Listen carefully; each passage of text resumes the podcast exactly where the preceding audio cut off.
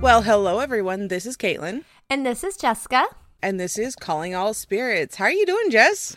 I am I'm really good. We have been running around doing some last minute Christmas things and shopping and we got to go to the Museum of Natural Science cuz my son's obsessed with trains and they have their trains over Texas every year, which is so cool. That is awesome. I know, I know. So we got to go see that. Um, and I mean, we've been to that museum so many times, but it's so cool. And so we still go explore all the parts of it. And um, yeah, it was really fun. And then, oh, I thought of us, Caitlin, because yesterday we went to the mall. We braved the mall. And um, we were doing Christmas shopping. And I was in the toy section looking for my nephews. And there was a Ouija board. And I was like, I don't know why. I mean, I know they still sell them, but I don't know why every time I see like one out in the wild, I'm still like, oh my God, that's a Ouija board. like, I still am shocked. They're real. They're not a myth. Yes. I don't know why. I mean, I don't think there's anything wrong with them being sold, but it's like I still get surprised that they're being sold um, for whatever reason. So I was like, oh, that makes me think of Kate. And so I showed my husband, and he's like, no. I'm like, okay, fine.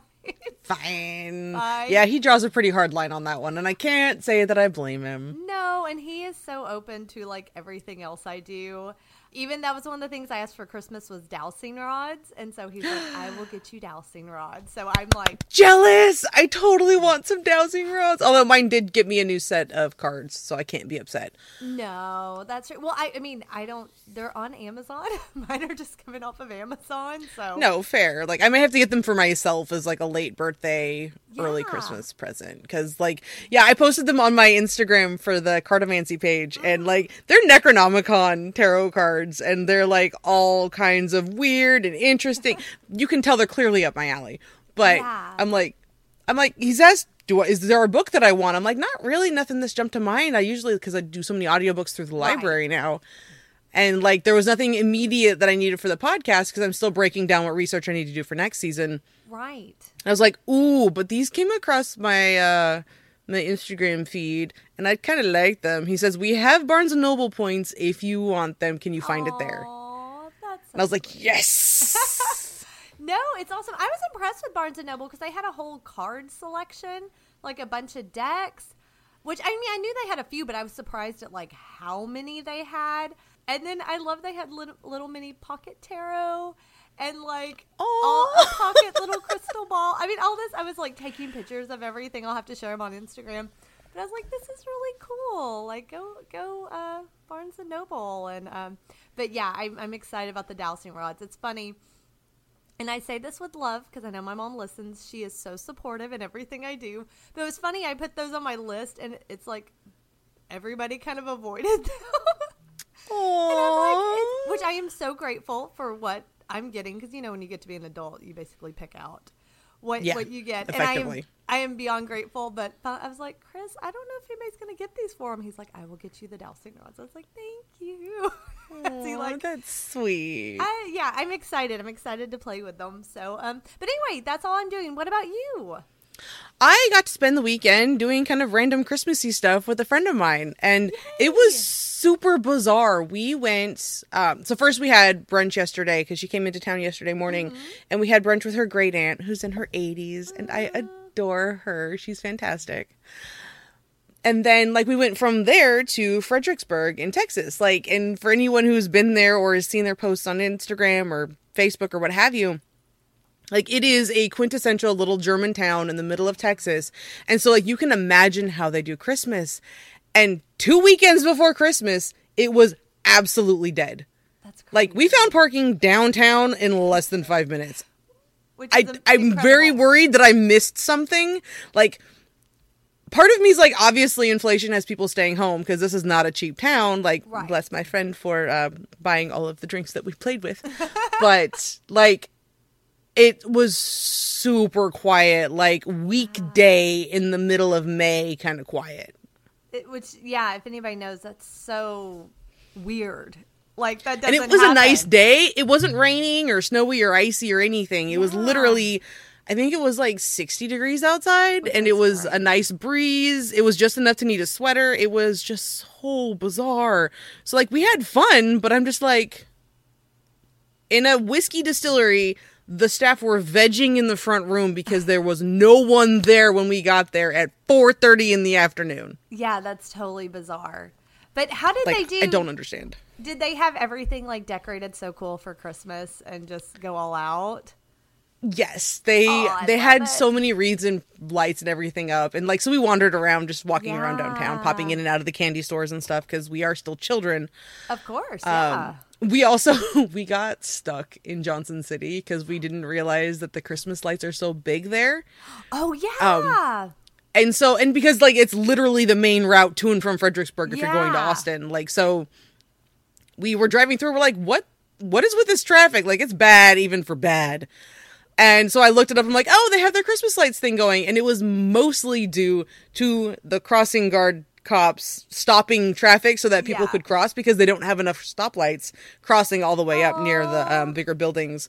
So like it was frustrating traffic, but we did do a quick loop around, and we're like, okay, these are pretty fantastic lights. I can see why everybody's here, and I that was completely it. unforeseen because like when I lived in Johnson City, like it was for what a month and a half, two months in the middle of February and March. Like I'd Yeah. never been there at Christmas, so it didn't even occur to me. And that was a happy little accident that we got a little bit of a kick out of. Oh, I love it. We used to go stay at a friend's ranch either every Thanksgiving or like most Christmases, and we'd always drive into Johnson City to like see the. li- I love that area of Texas so much. That's so cool. It is so cute and so quaint. And like, what's it like the twinkliest little city in Texas or something this time of year? Yeah, yeah, it is was- yeah. It was that or Blanco. We'd go to Blanco too. like we'd go. I love Blanco. Honestly, one of our favorite distilleries that we found in Texas is in Blanco now. It's fantastic. Oh, I love it. Well, I'm excited. We're both kind of getting in the Christmas spirit, um, which does kind of go with our, well, it does go with our podcast because our podcast, I feel like today is more of like a PSA of like what not to buy your children for Christmas. I, I don't, that's the only way I can wrap my head around it. Like gonna- by and large we support buying used and like goodwill we are big fans of thrift stores secondhand stores 100% left right and Yeah. center just be careful and maybe bring your dowsing rods when you go shopping this holiday season Yes, and I don't know if this this is going to be a reoccurring theme every year. Maybe it will, but we're, yeah, this is a little tell about some gifts that went wrong. So, what to avoid as you're shopping this holiday season. And we're going to start. We're going to be talking about some dolls and um, some very haunted toys dolls. in general because i don't know if mine that's count true. as dolls That's but true. That's true. yours definitely haunted doll 100% haunted doll. yes. doll Yes, and so we're going to start with Annabelle. Um, the whole plan was to do Annabelle and Robert the doll, but um, he terrifies us, and we are scared to talk about him. I mean, to be fair, Annabelle is terrifying. Yeah. But she doesn't have a reputation for going after people outside of her state to the point where they have bad luck until they write an apology letter. yeah, no, I know. Like, yeah, he's he's a force to be reckoned with, and I'm very okay waiting until we can get the people who run the museum that he lives in to come on and talk on the pod and tell us the story. Because, like, no, No, because we've had requests for him, and it's not that we don't want to cover him. I will speak for myself. I am a complete scaredy cat when it comes to Robert the doll, and I don't even want to research him. So, yes, we need somebody else that's done all of this research that feels comfortable talking about Robert the doll to come on. Um, so, um, so we're going to talk about Annabelle. Like that's better, but it didn't seem quite she doesn't scary. come after people. I feel the same way. yeah. To a to a different extent, she absolutely does. yeah. but like it i don't know and i would like this to be known throughout all of the podverse jess volunteered for this i did not force it on her No, I did because I'm like that won't be she won't be bad, and then um yeah we'll talk about it because about halfway through I messaged Caitlin. I'm like who picked this topic? Um who thought this would be a great idea? Oh yeah it was me. This was my idea so yeah I kind of but that's okay. I we, it's done. It's researched. We're about to talk about her so I mean should we just dive in? I think we should the doll? dive in and just investigate those tiny little doll hands and all the danger they wreak okay here we go do you have a drink like you do have something to fortify yourself right No, but I have hot tea, water, and a little Palo Santo stick nearby. Do you need to get a glass of wine before we start? No, I will be Maybe okay. a gin and tonic or something. I, this is gonna be fine. I've read it all. It's it's gonna be fine. I can do this. So, let's set the scene. Our story today is about a couple who begins to experience terrifying supernatural occurrences involving a vintage doll shortly after their home is invaded by satanic cultists. Okay, just kidding. That's actually the official description of the 2014 Annabelle movie. Okay, okay. the real story is about a doll manufacturer, his wife, and their daughter, who was tragically killed in an automobile accident. Twelve years later, the couple welcomed a nun and several girls from a shuttered orphanage into their home, where they became the target of the doll maker's possessed creation, Annabelle. Okay, just kidding. I couldn't help myself. That's the plot in 2017.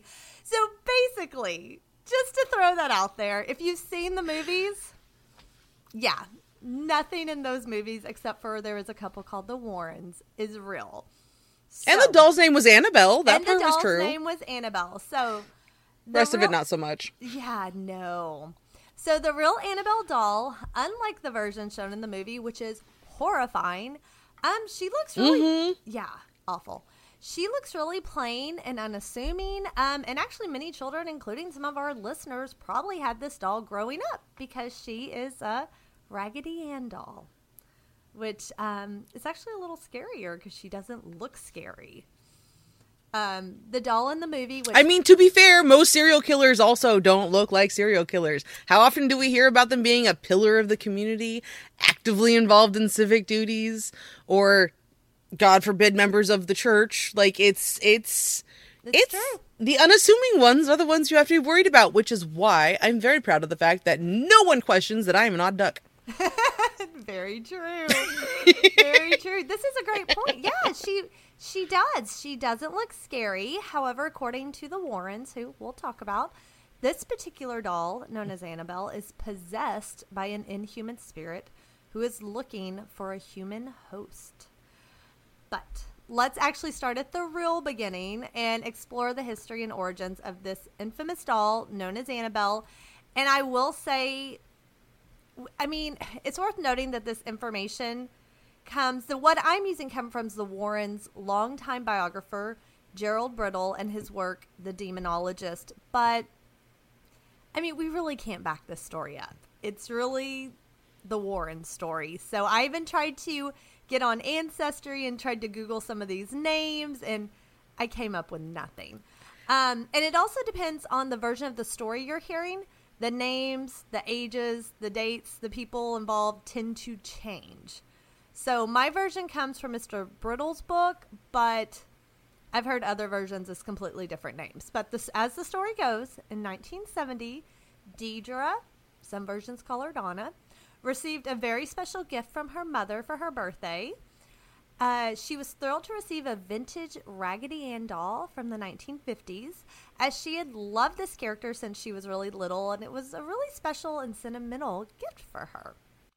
She brought the doll back to her apart- apartment that she shared with another nurse. They were both nurses named Laura, or some accounts call her Angie. So we're already having some issues with, with name changes, but that's okay. We're going to keep going. In the beginning, the doll was simply a thoughtful gift, and they sat her in the living room and she kind of greeted them as they came into the apartment. Nothing too scary, but soon things were about to take a turn for the strange and a little creepy. So the roommates first began to notice that it seemed like the doll was moving around the room by herself. So when they left, she would be in the living room, but when they returned, she'd be in a completely different place or she'd actually be in a completely different room. The book described an incident in which the roommates found the doll kneeling in this really unusual position when they got home. And despite their efforts to try to like recreate it, they never could, and the doll kept falling over. They'd also, I heard of one account where she'd be standing on her little legs, which really isn't possible. like if in the off chance you haven't seen a Raggedy Ann doll, like they are floppy. They are cloth dolls. There is nothing firm or No. wired or supportive about them. Like the doll that's in the movies, oddly enough, is better able to be posed in a lot of these positions. Yes. So when you hear like, yeah, she was standing up or she was kneeling, you can think about the doll from the movies. You're like, yeah, anybody could do that. No, no, Raggedy Ann dolls, they're like they're less firm than Cabbage Patch dolls. They are Yeah. all cloth, cotton, and filling. Like there is Yes. nothing about them that could be made to n- kneel or stand or anything. Like No. n- unless you fill it with a wire frame, Raggedy Ann ain't gonna do this. No, her little legs, they can't support the weight of the doll. It's just impossible. It's it's not possible. And if that wasn't strange enough, then the women began finding random notes around their apartment reading help us, help me, or help Cal.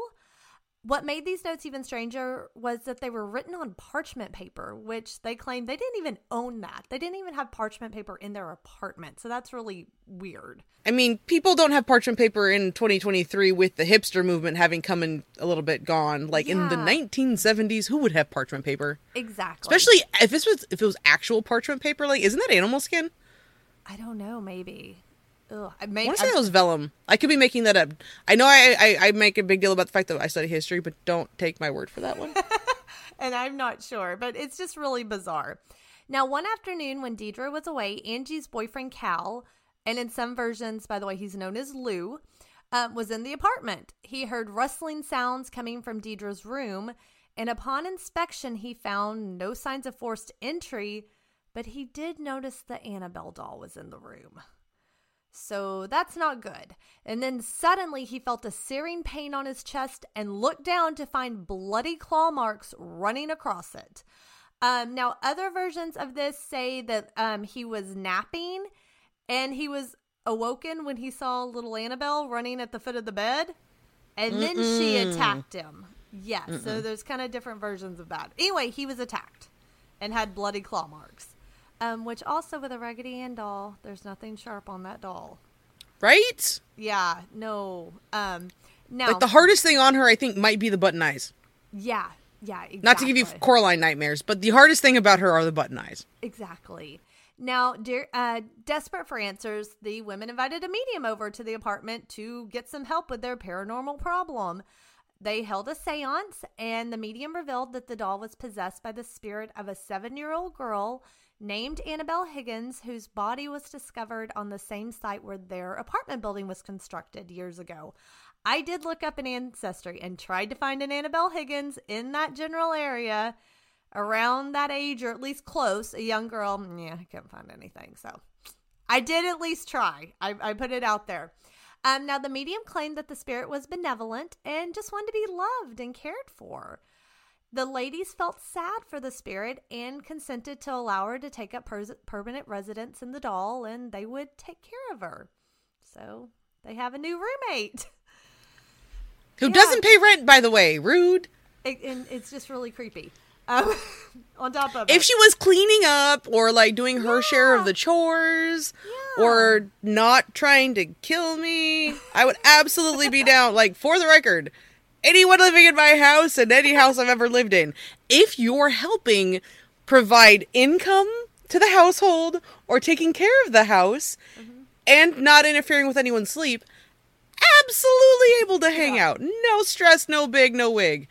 yeah. Everything else, like, you better have a damn good reason for being here. Exactly.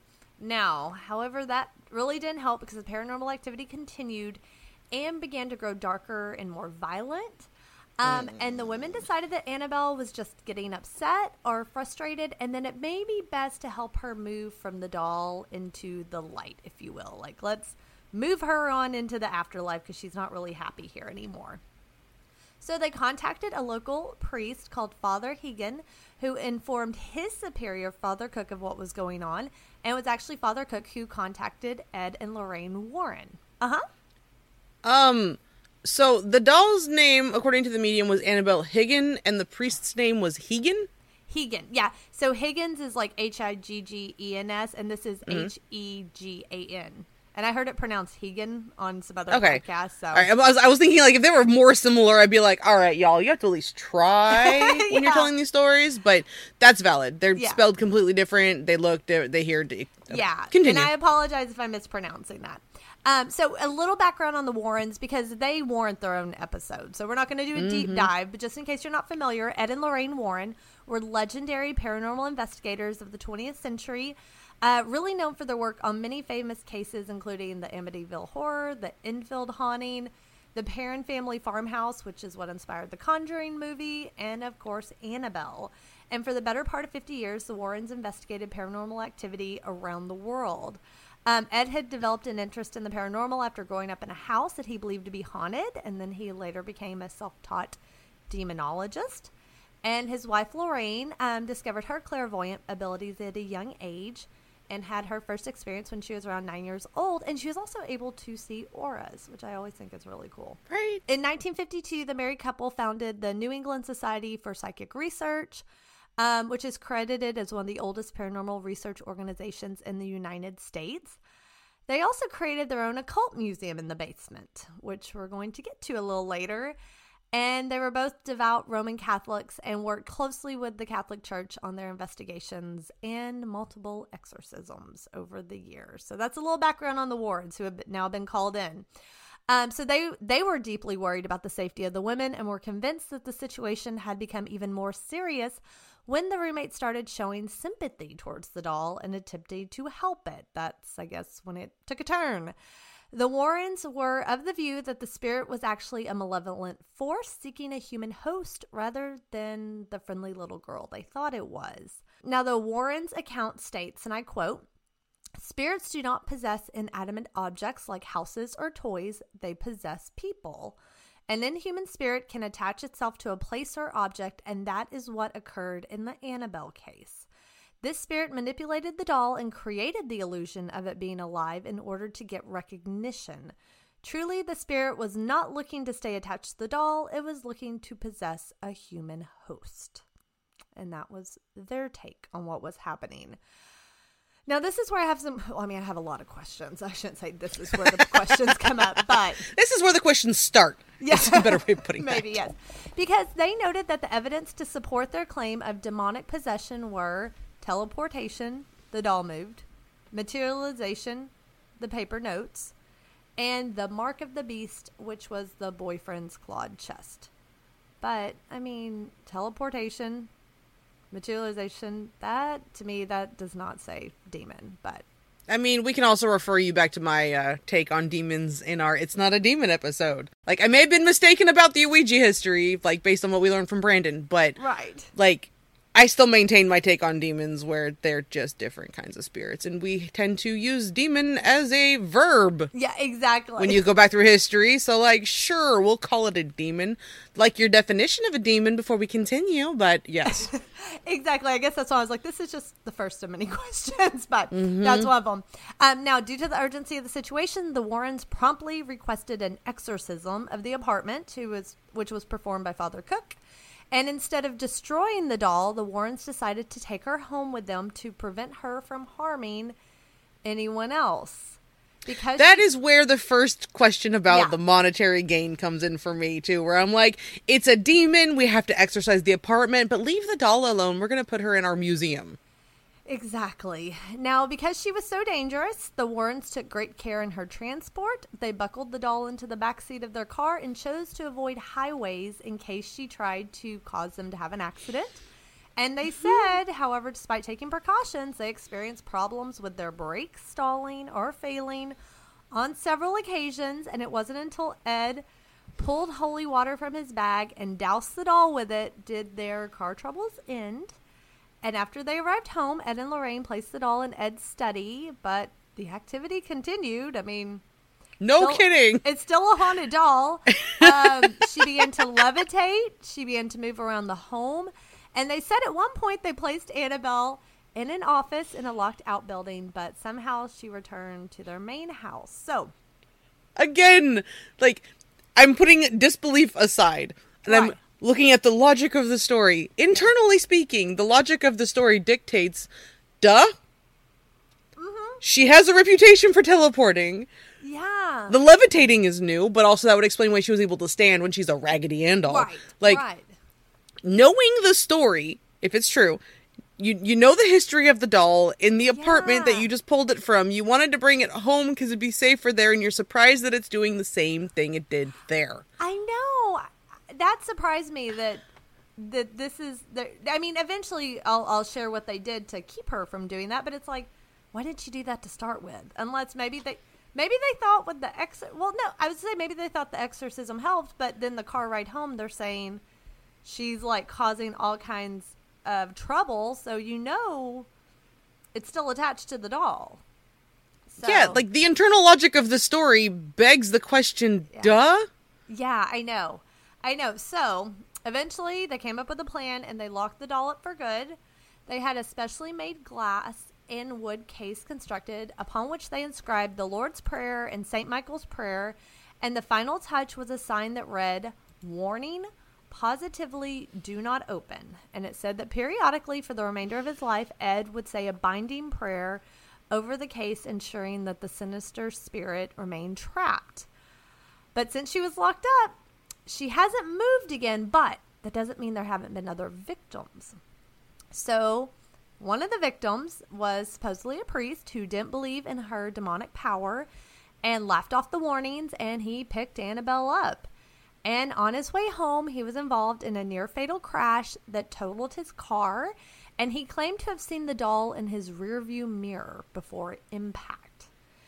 Now, the other victim was years later, another visitor disregarded warnings and tapped on the glass of, Anna- of the Annabelle case and laughed at how silly people were to believe in her.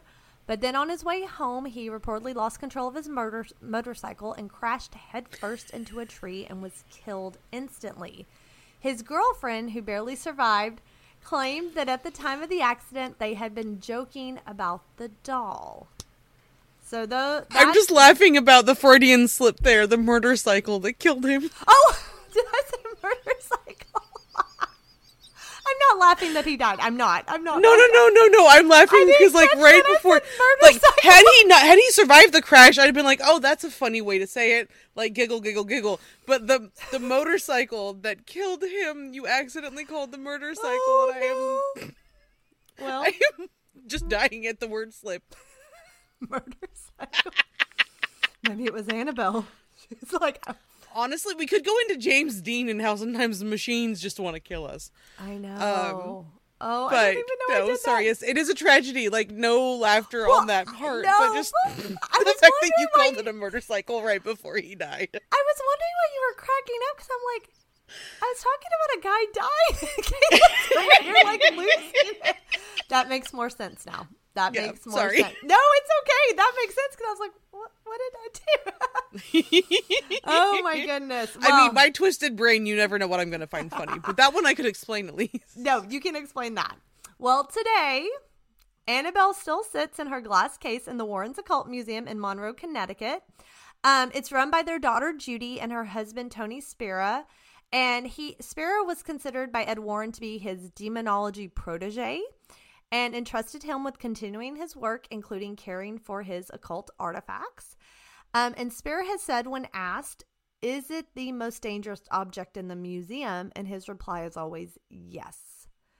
To doubters, Spera likens playing with Annabelle, Annabelle to playing Russian roulette. So this is his quote about her. He says, There might be just one bullet in the gun, but would you still pull the trigger? Or would you just put the gun down and not take the risk? So That one, second one, right there. yeah, yeah, exactly, exactly. Um, so I'm gonna let everyone make up their own mind on Annabelle. There are some devout believers. There are some that complete think she's a complete hoax.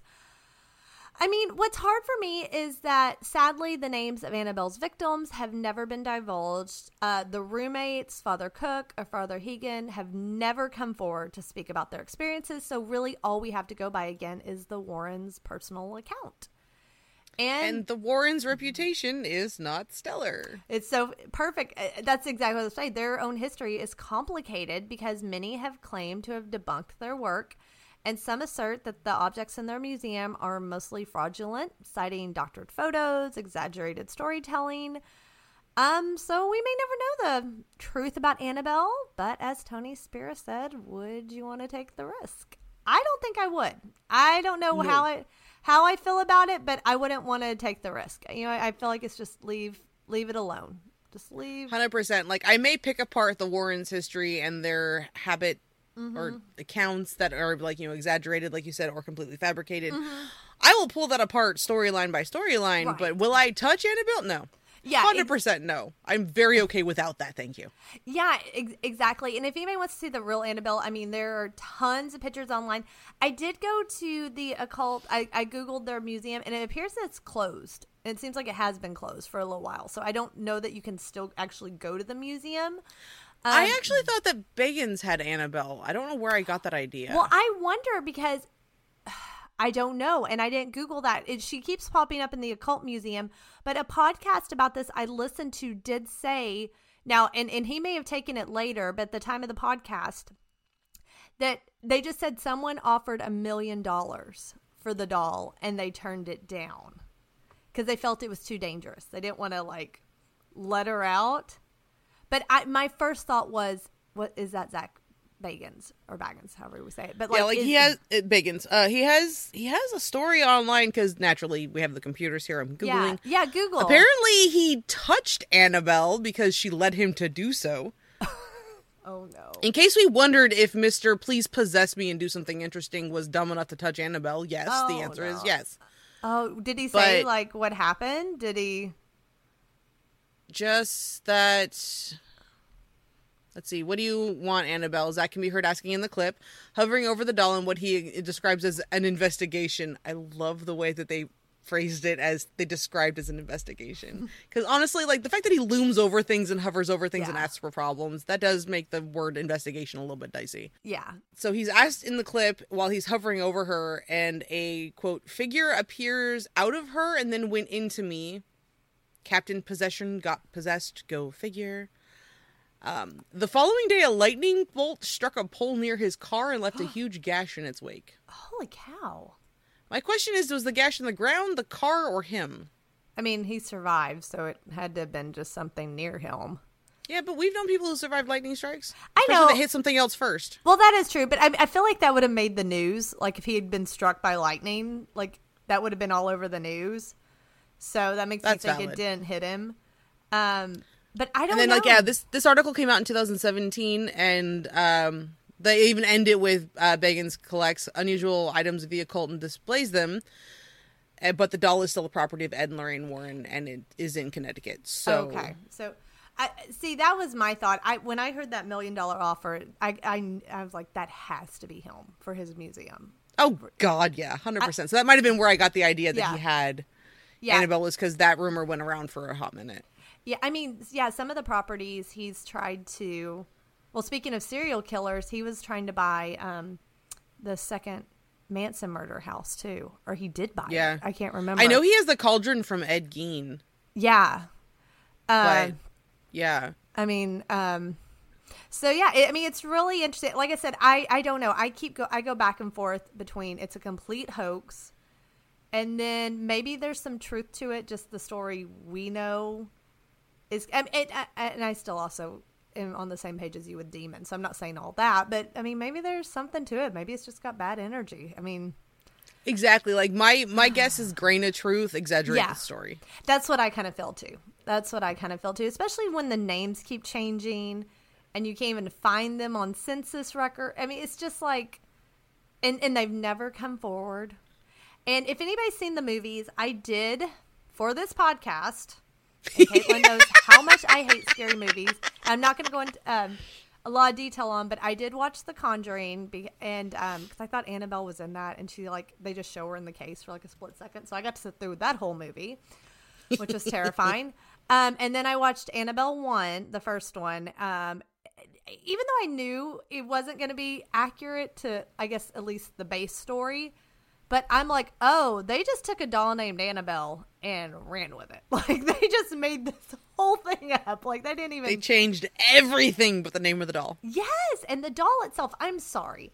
That doll is terrifying. Even before she like starts like m- trying to murder people, who would want that doll? Like, at least make her pretty and then have her like get scary. But it's like, no, she just started off horrifying from the get go. Like, Yeah, I can actually think of people who would want that doll because um, when we were at Brandon's house, Mister uh, Planchette himself, he had a weird looking doll that a friend gave him as a gift, and it was sitting in a rocker in the corner of his house. no, uh, uh People buy weird things. Like honestly, on the spectrum of judgment, looking at the weird stuff we keep in our houses, people ask us the same question. Yeah, no, I'm not judging. Well, I am judging the movie. You are hundred percent judging, and so am I. I wouldn't want her either. No, but I, I'm not judging people in real life. Like whatever you collect, that's awesome. I am judging whoever made that movie that that was the doll you went with to start with. Like, who would open that box? Because it's supposed to be a gift for a baby and like a new. That's mom. the part that gets me. That Yeah, and they not- didn't even like she's very smudgy. Like yeah. you get an antique doll for a baby. All right, first of all, why? But then also the antique doll, you don't even try to have it cleaned? Well, it, it's just like because I thought she turned evil looking, like what I've seen. And so when Mm-hmm. they opened the box, this gift for a new mom who's having a baby, and she's thrilled with the doll, I'm like, that doll looks like demonic. Like, why? Why would you like that doll? like that's horrifying looking. Like she's not even pretty. Like I don't know. So yes, I'm judging whoever made that call. but in real life, if you like creepy things or even even if you love a haunted doll, that is awesome. You do you, but I don't. I I am not going to join that collectible group. I don't want to Well, haunted you doll. you can't. Your husband won't let you. Mine'll buy me an Ouija board and put it let me put it on display. Although to be fair, I will laugh at the fact that our husbands are exactly filling in the spot that the other one doesn't do. Yes. Because Joey has no interest in me giving him readings or Uh-huh. going to any of the stuff that my friends do. Like he'll support when the coven gets together and he'll make sure we have all the things we I need love it. and he'll buy me an Ouija board, but he won't participate in anything. And meanwhile, Chris is okay with readings and Yeah. other things, but he refuses to do Ouija boards Yes. And wouldn't necessarily be the pers the the best go for to like pop in and be like, y'all need anything while we're making magic candles in the middle of the living room like we did last year. So like Oh, it's very funny. Like it. they both like mi- like between the two of them, they are the perfect occult husband. They are. Yeah. I was thinking he'd probably bring wine. I could see him buying wine, but yeah. Oh, no. absolutely. He would pour drinks. Like, Yeah. I love that about your husband, by the way. Like, no judgment at all. I I, adore Chris. mean. He would mix drinks, but he wouldn't necessarily be like, babe, can you go grab me the thing from the thing where the other things are? No, no, no, Which no. Joey was like, do you need me to grab what you were talking about a minute ago? Yes, thank you very much. Like, literally, Allison asked him the other day if he was coming to the solstice gathering at her house because he was so nice to have her around last year. I I'm love like, it. I love no it. No, obligation, babe. You don't have to. But I love that my witchy Yes. friends think that about you. So it's like Yes. between the two of them, they are perfect. But They are. separate, they're perfect for each of us. They well, they are, and we're very lucky. Like I feel very lucky all the time. So when he does say no, I'm like, you know what? That's okay. That's okay. Exactly. When Joey's like, "No, I don't wanna," you know what? You give me a lot of yes. wiggle room. Valid. yes, Super valid. exactly. So that is the Annabelle doll. So that's our first warning. If you're buying a vintage doll, just feel the vibes on it. Like fill it out a little bit before you buy it. I did see an Instagram post the other day that made me think of you because it was before your message yesterday that you were Mm-hmm. like over the movies. yes. Um, where there was a post and it said it was it's a it looks like a Reddit thread. Uh huh. but it's it's always this doll is haunted and ominously shattering China, and never how can I provide adequate enrichment for my haunted doll so she doesn't destroy stuff out of boredom. I kind of love that. Me too, because it was followed up by responsible haunted doll ownership means that acknowledging your doll's need for interaction and playtime. Make sure to give her plenty of stuff to look at with her rolling eyes and shatterproof things to knock over. Remember that knocking the picture frames off the walls, inverting crosses, and leaving long disturbing claw marks on your wallpaper is natural haunted doll behavior and should be managed in a way in which is healthy for both you and your doll. Oh my god, that is brilliant. That Finished with your doll is not evil, she's just bored. That is brilliant. Oh my god, that's too funny. I love it. And I absolutely Um, adore that one of the comments afterwards says, I mounted a few fidget spinners on my wall with easy to tear off Velcro so she can move them, spin them, turn them into gears and stuff like that. And my bookshelf remains unbothered. This is the most brilliant thing I've ever heard. so, addendum to the PSA if you're going to bring a haunted doll into your home, yes. ensure that she has an enrichment rich environment in which to enjoy her life so that your things don't get broken. Oh my god, it made it sound like a Montessori or like setting up a playroom, like Or like you have a bored dog that's chewing on things. Yeah. Like it is perfect. Like if you're gonna have these spirits in your home, please trust treat them responsibly. Understand, as their new caretaker, you have a job to do. Oh my gosh, that is brilliant. Oh my gosh. Well, and speaking of other haunted toys that do things on their own, I think you've got another PSA warning. I do. for your Christmas I- shopping. so, I ended up getting super distracted um, because I was looking at different uh, haunted toys in general, and I came across some small stories like. My sister had a Barbie that was a Dr. Barbie edition, and it came with a stethoscope that made heartbeat sounds. My sister and I were playing in her room, not even near the Barbie or her medical, quote, equipment, and the heartbeat sound began, but it was slower than usual. As we got closer and we took the batteries out since we assumed the batteries were dying, but we we got closer and closer and the heartbeats got louder and faster and we ran out of the room screaming when the Barbie fell on the floor. Oh my god. No draft, no windows were open. The Barbie was even propped up in a position where she shouldn't have fallen. That's creepy. Exactly. And then I have it a whole article on like creepy doll, uh, creepy toys from the past that are absolutely going to be shared on on our social medias because it is ridiculous and I absolutely you you need the visuals to go with it. Yes, of course. But the f- official rabbit hole that I fell down was one that is near and dear to my heart because I had one as a child. Uh Furbies. Furby. because they are making a comeback or have been making a comeback for the last few years. Wow. So I was like, yes, I need to get because I was just literally googling haunted toys, Right. And Furbies kept coming up, and I'm like, ooh, because they're back, and I remember them as a child. Yeah. Yes, Oh I even gosh. posted on my personal page Yeah. asking my friends like what horror stories they had with Furbies, Uh-huh. and I love this. One of my friends from college, Sarah, her response was literally, uh, dot, dot, dot. I just bought one for my daughter for Christmas. I don't need to see these horror stories.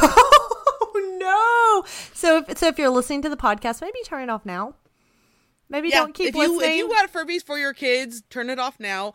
Or, or, keep an eye out and give us your listener stories for Paranormal Day this year so that we can share updates to you your go. children's toys. Oh my gosh. So what did you find? Cuz I this is I mean I I was very blessed and had a lot of toys, but I never had a Furby. I had a Furby, but mine actually didn't do a lot of the weird things. Hmm. But I will say, like, the random, like, talking in the middle of the night, Mm-hmm. or, like, I don't. So, for context, Mm-hmm. we've established very strongly that I very clearly have ADHD. Mm-hmm. And there are some fantastic, like, Reddit threads of people, like, just sharing the, for instance, of if your house is haunted, you just kind of assume it's your ADHD. Oh Like, yeah. Oh, all the all the chairs are on the table. I guess I was going to vacuum. I should probably do that now. Yes, Or all the cabinets are open. Damn it! I thought I closed the ball. and you close all the cabinets. So for all I know, my Furby was possessed, and I just thought I was leaving it in different places Well, there you go. because that happened with all my toys, and I don't know. like a lot of my friends came up with, uh, I wanted one so badly because like millennial children, we were absolutely adamant about wanting this toy. Uh-huh. Um, hers would go off in the middle of the night at random uh, random times. Uh, another friend of mine piped up with the batteries in hers corroded slowly, and so it caused extra mechanical issues. Oh. Uh, Zephyr, bless her, said their existence is unsettling in its own right. to be fair, she is technically Gen X and like very firmly in the Gremlin generation, and I will say that Furbies do look like Mogwai. Like Yeah. that's not a question. true.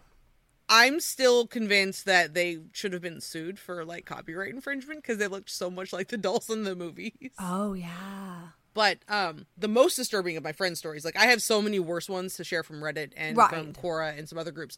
My least favorite response Oh god. Is from a friend of mine that I was in the park service with.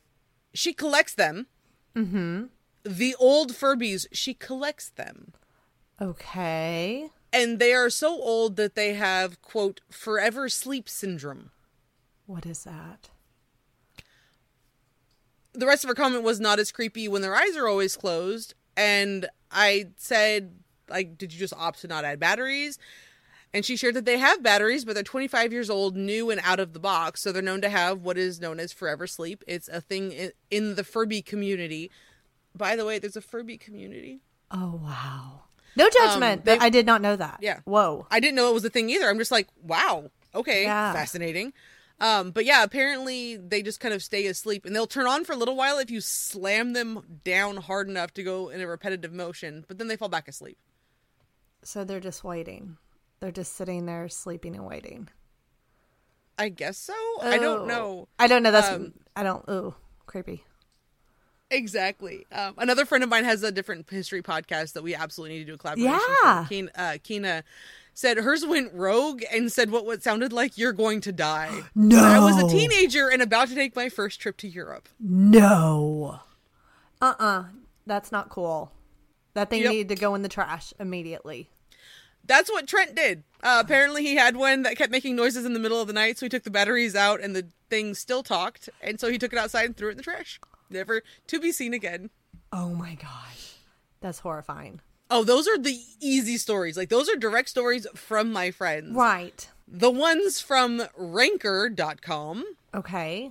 Uh, the first one is called Nosferatu. and their response was, well, it would be a Furby.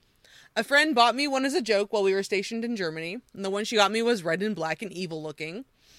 Fast forward a couple of weeks after losing interest in the thing, I'm sleeping and I hear this demonic gravelly voice coming from my bookshelf. Not the sound of batteries running out, but a seriously demonic voice. I jump up and turn the lights on and search for the sound. I hear it coming from the top shelf, and when I look, nothing is there. Suddenly, I hear the voice behind me, and the little bastard is sitting on top of my wall locker, just repeating the ka ka. Like, if you know what the sounds are, like e Right. e e noises. And then it says, "Hello, son. I've missed you." That thing's going out the window. Throw that I thing out the immediately took it out to the burn pit and cleansed it with fire. It screamed as it's burned, and I can still hear the screams ten years later. What? What is happening? oh my god. The next one's titled "When Furbies Are Pure Nightmare Fuel." Oh god. I had two Furbies. They were buried in the bottom of my toy box. Sleeping in the dead of night, years after I got them, I hear a deep, slow voice groaning, Feed me. No. No. Her response, oh hell no. Uh, screamed, ran to my parents' room, woke them both up, and had them come into my room to get the monster away. They're digging around the room when we hear it again. Feed me. Uh-uh. More screaming and crying. Uh, finally, my dad pulls it, this half dead Furby from inside the toy box and goes to smash it with a hammer in the garage. Still have nightmares of that one. Oh my god. What was in these Furbies? what did they do? The next one, a Furby never dies, they just bide their time. Oh my gosh. I had a Furby that I loved for a few months because, like, let's be real, we're all kids and we get bored after a while. Yeah. And then I turned her off and set her up in my closet. I didn't want to give her away. She sat there in view with her eyes closed for probably four years. One day I opened my closet door and her eyes are open. She blinked at me. And then I got rid of her. Yeah. I don't blame you there. No. And this one's a direct tie in to Gremlins because it's titled Don't Feed a Furby After Midnight. Oh my god. I love it. Yes. So my brother had one that he left in the kitchen one night. In my half asleep stupor, all I could see was black kitchen blobs since I didn't want to turn on the light and burn my eyes out. So I get my glass of water and start to head back when I hear something giggle behind me. Mm-mm. Then ask for food. What? I couldn't see anything, so I just back away slowly and it said, bye. No. I didn't go into the kitchen the next day until my mom went and I figured out what the he- what it was. Turns out I couldn't see because he took all the fur part off and so it was a black blob of parts. Oh my god. I'm god. glad I couldn't see anything because there really were just a pair of eyes to see and it would have scared me worse than anything. So that one's not them being haunted or creepy. That's Yeah. literally your brother doing weird things with his toys. Yes. And I have seen pictures of Furbies without the fur, and it's no bueno. They're freaking weird, right? They are. They're super creepy. This one I love in a horrible way, just because it's like so fitting and like you you you as a uh, honestly trigger warning for mothers out there. Okay. So when I was about let's say 7 or 8, I had two Furbies, a mom Furby and a baby Furby. One day my other brothers were messing around with the baby Furby throwing it up in the air over and over again until one of them eventually drops it and it ends up making some weird noises, closing its eyes and never turning back on. The mom Furby apparently hears this and makes the exact same noises and proceeds to die off as well. The mom Furby died of apparent sadness over the death of her child. What? Like they changed the batteries in both numerous times and they never came back to life. So unsurprisingly, Furbies have been a slightly traumatic experience for them. oh my god! Are th- what is in these? I feel like there are little beans in these. Like, Right? what is possessing these Furbies? I have no idea. Oh my god. The next one is called It's Raining Furbies. Okay. In elementary school, I was invited to sleep over at my friend Sally's for her birthday. There were quite a few girls going, and we were told everyone was going to sleep in the family room, and somehow I scored the couch. Now, Sally loved Furbies, and above the couch was a shelf dedicated to them. Okay. There was a ton of Furbies in different shapes and sizes and colors on the shelf. The party's okay, everyone gets ready for bed, and I get comfortable on the couch.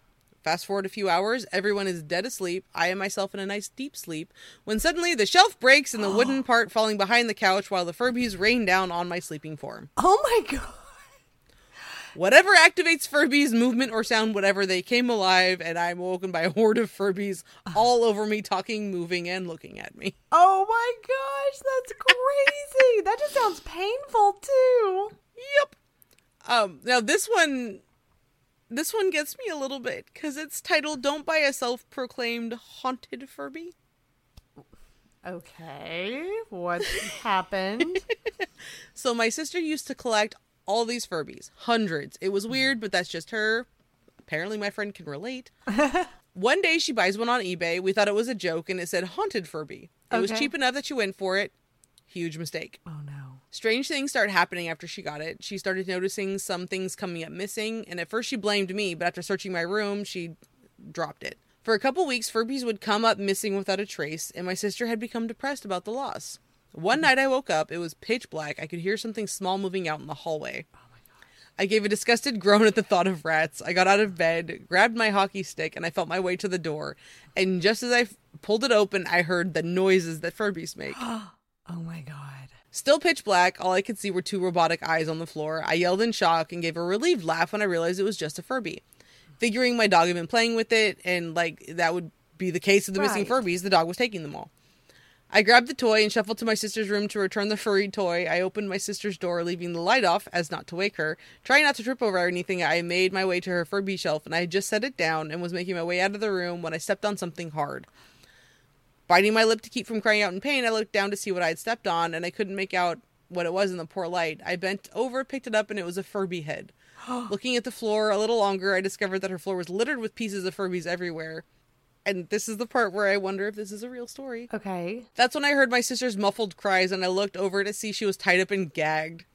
And then I heard the Furbies behind me. What? Okay, I call BS on that story. Same. Yes, I don't believe it. there are some other ones that are pretty fantastic. I got one for my homebound aunt the year they came out. She passed away and it came back to me as a memento. Mm-hmm. And it wouldn't stay put away or without batteries for more than a month or so. It refuses to be ignored like a creature from the episode of The Twilight Zone. Oh my god. Somehow it talks people in my life into finding it in boxes, closets, basements, storage lockers, what have you. Thanks to my five year old and the dog currently laying on the corner of my in my living room, gibbering as I type this. In the future I will be living in a padded room with a piece of filthy fake fur repeatedly telling me that I'm boring as my only company. That's oh my gosh. wow.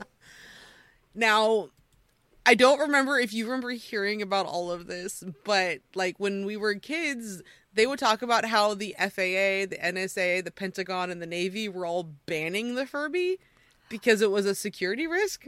Well, no, but this entire time I'm like, were these like spying on people? Like that was already running through my head. Like, were these actually used Exactly. to spy on fa- in people's homes? Precisely. And like I know that there was a I can't remember what podcast it was on. So I've been thinking about this since I started researching this a couple weeks Uh-huh. ago.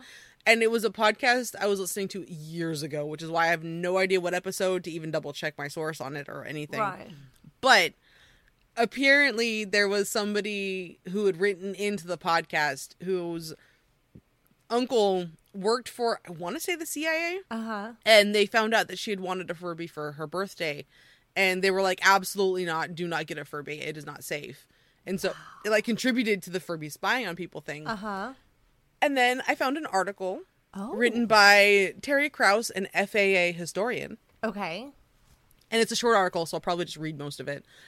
But they shared that in 1999, the Furby became the hottest selling holiday gift for toys and some adults. I mean, I was one of those children. I can attest to this. Um, for those of you who don't know, it is a Furby. A Furby is an electronic robotic toy that resembled a hamster or owl-like creature and became a must-have toy. 14 million sold in 1999, by the way. Wow. The first successful attempt to produce and sell a domestically aimed robot, a newly purchased Furby, Furby would start speaking Furbish, a unique Furby language, and it would start using English words and phrases in place of Furbish over time. Its speaking capabilities were translated into 24 languages for the global market, by the way. Holy moly. Had a simple electric motor and a system of cams and gears that closed the Furby's eyes and mouth, raised its ears, and lifted it off the ground, like for the little walking motion. Right. And they were also programmed with certain responses to stimuli. Like tickling a Furby might prompt it to kiss you, and then if it was petted after that, it was more likely to kiss you again in the future. Oh, we okay. Yeah. Unsurprisingly, many found the Furby to be annoying because it chattered continually. It had no off button, which valid. Right. As long as the batteries remained charged, the toy continued to talk and talk and talk and talk and talk. If you put two or more Furbies together, they would interact with each other, and I do remember that. They would sing, they would chat. It was trippy. oh my gosh.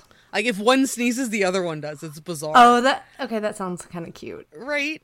Um, but some considered the Furby a danger and even an enemy of the nation. The FAA, for example, became concerned that Furbies could disrupt flight equipment, with rumors circulating that the agency had put Furbies on its no fly list. Oh, how funny. Right? The FAA denied allegations and explained we did recommend that Furbies should not be on when the plane is below 10,000 feet. The FAA spokesperson said, We look at the Furby as any other electronic device, likening it to portable radios, laptops, and beepers, because it is, again, 1999, 2000, 2001. And that makes sense. Okay. Yeah. And as a result of the FAA's concerns, most airlines did ask passengers to remove the Furby's batteries. And in response, the toy manufacturer replied with there have been no reports of Furbies interfering with any kind of takeoff or landing. Oh. But this does continue the misconception Yes. that Furbies repeated the words or said around them, and so consumers thought that Furbies contained built-in recorders that could repeat audio, not realizing that the toy was pre-programmed and would say these same words aloud regardless of what was spoken to it.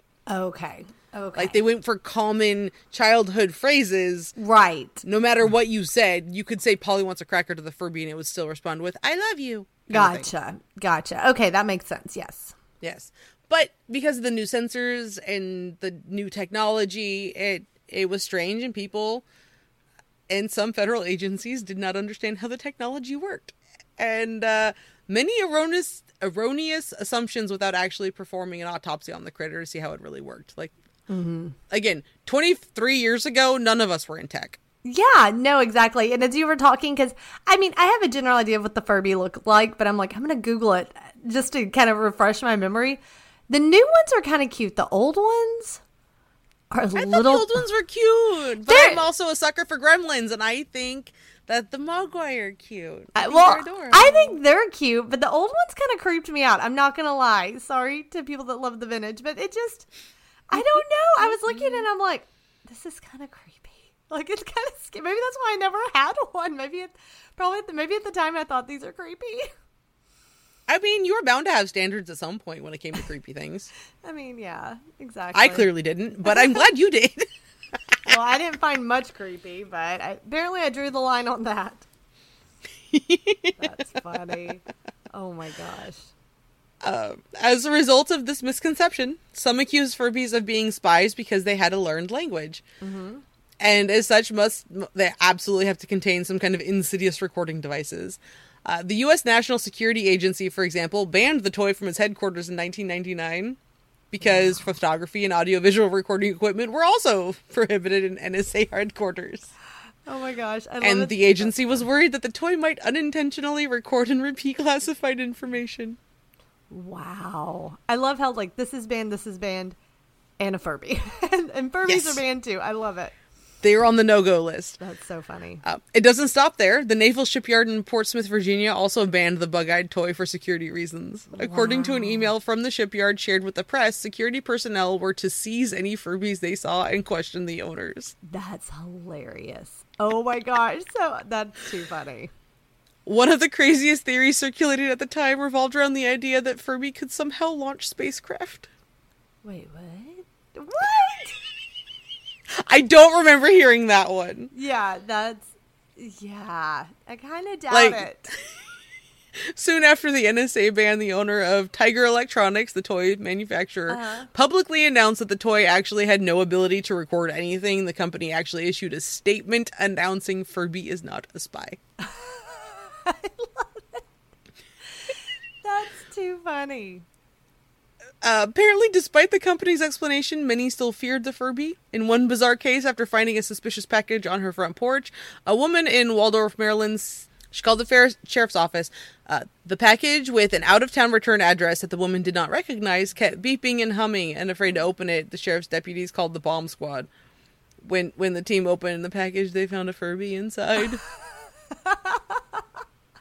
But I mean, that is weird for it to just show up on your doorstep. I mean, I'll give her a little credit. And My like, guess "Oh, is that somebody sent a direct order to her house, like they got it for her as a gift, and kind of Yeah. like how Amazon return addresses aren't always like an actual person you know. Right, probably. Yep. Uh, as these reports got more and more common, a spokeswoman for Tiger Electronic just kept reiterating people are presuming they contain recording devices because the dolls react to light, touch, sound, and even seem to learn Eng- English. Uh huh. But uh, apparently, as the toy's popularity decreased over time, so did the concerns about its ability to disrupt flights and record classified information. So we might see an increase in how terrifying Furbies are for the future. Maybe. I mean, I wonder if the new ones do anything different, like, or if they're more advanced, or Or we're just more familiar with like reactive toys. Like now that Tickle Me Elmo has taken over the world, like are we less scared of Furbies? well, yeah, and also now that we have like Alexa in our homes and think our phones actually do listen to us when you're talking about something, and then you start getting ads on your phone for that thing. I mean, Exactly. Like we're a lot more used to this concept. yeah. And so like it's probably not going to lead to quite so many rumors. I, I wouldn't think so. No. But yeah, are Furbies haunted slash possessed? Who knows? Just don't ask the NSA. Apparently, That's crazy. I mean, I don't know. I will say that the, one of the rumors that the Pentagon had banned the toy was not apparently verifiable. Okay. I'm just thinking, But- who in the Pentagon is like, I'm going to bring my Furby to work today? Like, it just. Right? Like, I mean, what level of bring my kid to school or bring my kid to work day is going to involve the child being exposed to classified information for their toy to hear anyway? Well, yeah, and I, that's what I was thinking with the shipyards too. Like, is there really a demand for bringing your Furby to the shipyards? I, like, I kind of doubt it. Yeah. And like, yeah, we all put weird stuff on our desks at work, but Right. like especially in 1999, I don't see that being a common thing. Like the crazy stuff on your desk, I'm assuming, now granted, I ha- was not an adult in the 70s, 80s, 90s, early 2000s. I I became an adult in the early 2000s. Shut up, don't judge me. anyway, I didn't have a desk until the last 10 years. So I don't know how crazy people were with their desks, but I don't remember that being a thing before the 90s really. Like even in movies, people didn't have crazy things on their desks like a toy collectible collection. Yeah, no, I don't remember that either. Because even the few offices I was in and saw people's desks, I mean, they may have like collectibles or a collection, but it wasn't just like random toys or things like that. Like, I don't know, it feels like it was more serious. Like, it wasn't as, you couldn't just, ha- I don't know if that makes sense. Like, have a little more fun with it, like I feel like you can today. Yeah, like I mean, not to blame my genre of everything that I enjoy, but I feel like TV shows like Criminal Minds and NCIS with Garcia and Abby having really funky computer desks and like Uh-huh. really bringing the IT effect into being that made it more acceptable socially to have funky things on your desk. Yeah, yeah. And both of those shows were after this. right, right. Yeah, no, I think I mean it's an assumption, but it feels like a safe assumption. At least. That is my guess. If you were involved in the business world and you had a desk that you decorated with very strange things or had an office mate with def- very strange things before 1999 or around 1999 or earlier, please let us know that we're very, very wrong because Yeah, that'd be cool to know. we, we weren't there and we don't know. Nope. Nope, we weren't. Well, so it's kind of interesting. I don't know. For the Annabelle, definitely be careful. Maybe not the best gift. Furbies? Mm, kind of depends. I legitimately want to hear. Like, I'm definitely going to bother Sarah in a couple months to find out if anything weird happened with her kid's toy. But to be fair, some of these were stories where they played with the Furby for a few months, got bored, stuck it in a toy chest or the closet, and long after the batteries should have died, they came back to life. That's what's weird to me. so, like, well, we're gonna are we gonna get some interesting stories in like 2027? yeah, or like exactly, or like they took the batteries out and it was still talking and doing things. That's a big no no go for me. Uh uh-uh, uh, do not like that. Yeah, like if the battery's dying and it's doing that slow down speech that even like Teddy Ruxpin was known for doing, like yeah, that's that's different. That's technological and we're familiar with it. But like if it suddenly drops several octaves yeah. and the batteries are fresh, maybe call an exorcist. I don't know. Maybe I was trying to think of any of Tom's toys. I think we had one when he was little, like a baby, and it would like zoom around the carpet and drop the little like colored balls, and you know you'd have to put them back in. Like it was one of those games for like a toddler, and it had Yeah. the creepiest laugh. It'd be like, and like it was so creepy. I can't do it well, but I, there were one or two occasions. I'm not saying it was haunted, but it was weird. There was one or two occasions that I do remember that thing going off by itself and going off at night by Eee, itself hard pass. and you'd hear it. It only happened like once or twice, but it'd be like, "Ugh." like no, no. And I remember I'd run in there and like turn it off, and I'd just be like, please, dear God, don't go off again. Like, please don't go off again. But nope, d- nope, nope, nope. Hard Yeah. nope and uh nope. yeah, and it's probably like something would hit it because it was thrown in a toy bin, so it probably just something fell on it and like. Yeah, because nothing's ever stacked properly No. in the toy bin. So something shifts, gravity happens, and it gets nudged, and then it goes off. So honestly, it's probably what it was. But hearing that creepy laugh when you know nobody's playing with it, I was like, I, I don't like this toy. This is not a good toy. like, Oh no, absolutely. Like uh-uh. it's it's there. What is that meme that goes around once in a while? Like, um, there's nothing more beautiful than the sound of a child laughing, unless it's two in the morning and you don't have kids. Yeah. Yeah, which by the way, and I, one of the podcasts, I know I told you this, Kate, but one of the podcasts I listened to about Annabelle, because I mean, there were several. Um, The guy did a very good job. He he was very dramatic, and I mean that in a good way. Like he really pulled you into the story. But the entire time, he had the audacity to play creepy kids like music box music and ah, kept ah, having this little ah. girl randomly laughing and i was like no like this story is creepy enough how dare you, sir? Like, how dare you have this little like no, no. I got so creeped out. It was like nine thirty in the morning that I was like, Nope, I'm turning on Hallmark. I am watching a Hallmark movie now because no, don't like it. After you shared uh, your situation with the dolls and the toys and the podcast and everything, Yeah. uh, the friend that I was hanging out with yesterday, Laura, the one who's actually making us watch all of the Scream movies and had us watching all of the Final Destination movies, Yes. she immediately piped up with the, yeah, the doll that scarred me as a child was the one in Poltergeist with the long arms that reaches around and takes the kid under the bed. And she promptly brings up that clip on YouTube, so we get to watch it right before we go to sleep. Oh no, wait, have you not seen Poltergeist?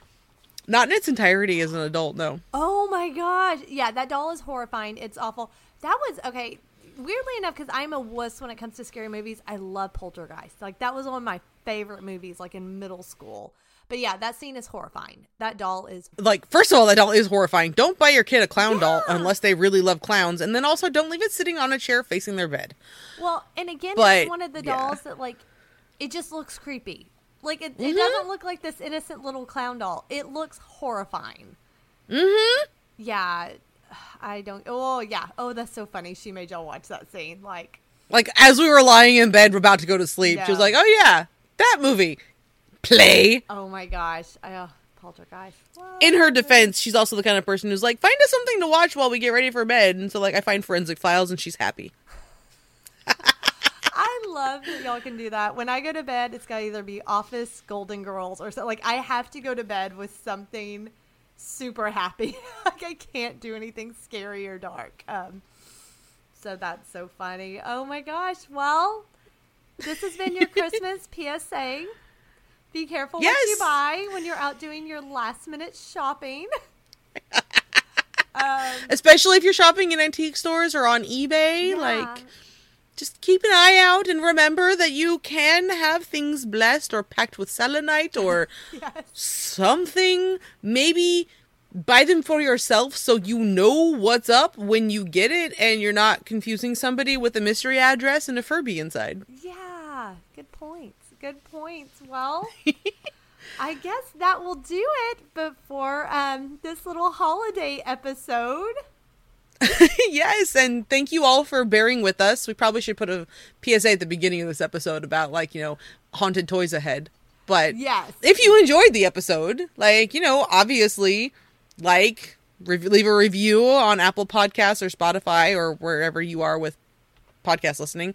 Leave a review there and make sure you're hitting subscribe cuz I mean, it's free and it lets you know when we have new episodes. Yeah, absolutely. And we want to hear from you. Tell us your Furby stories or haunted doll stories or just what you think about this episode. If there are any other spirited topics or toys you want us to cover in future episodes, except for Robert the Doll, unless you are willing to come on and do it yourself.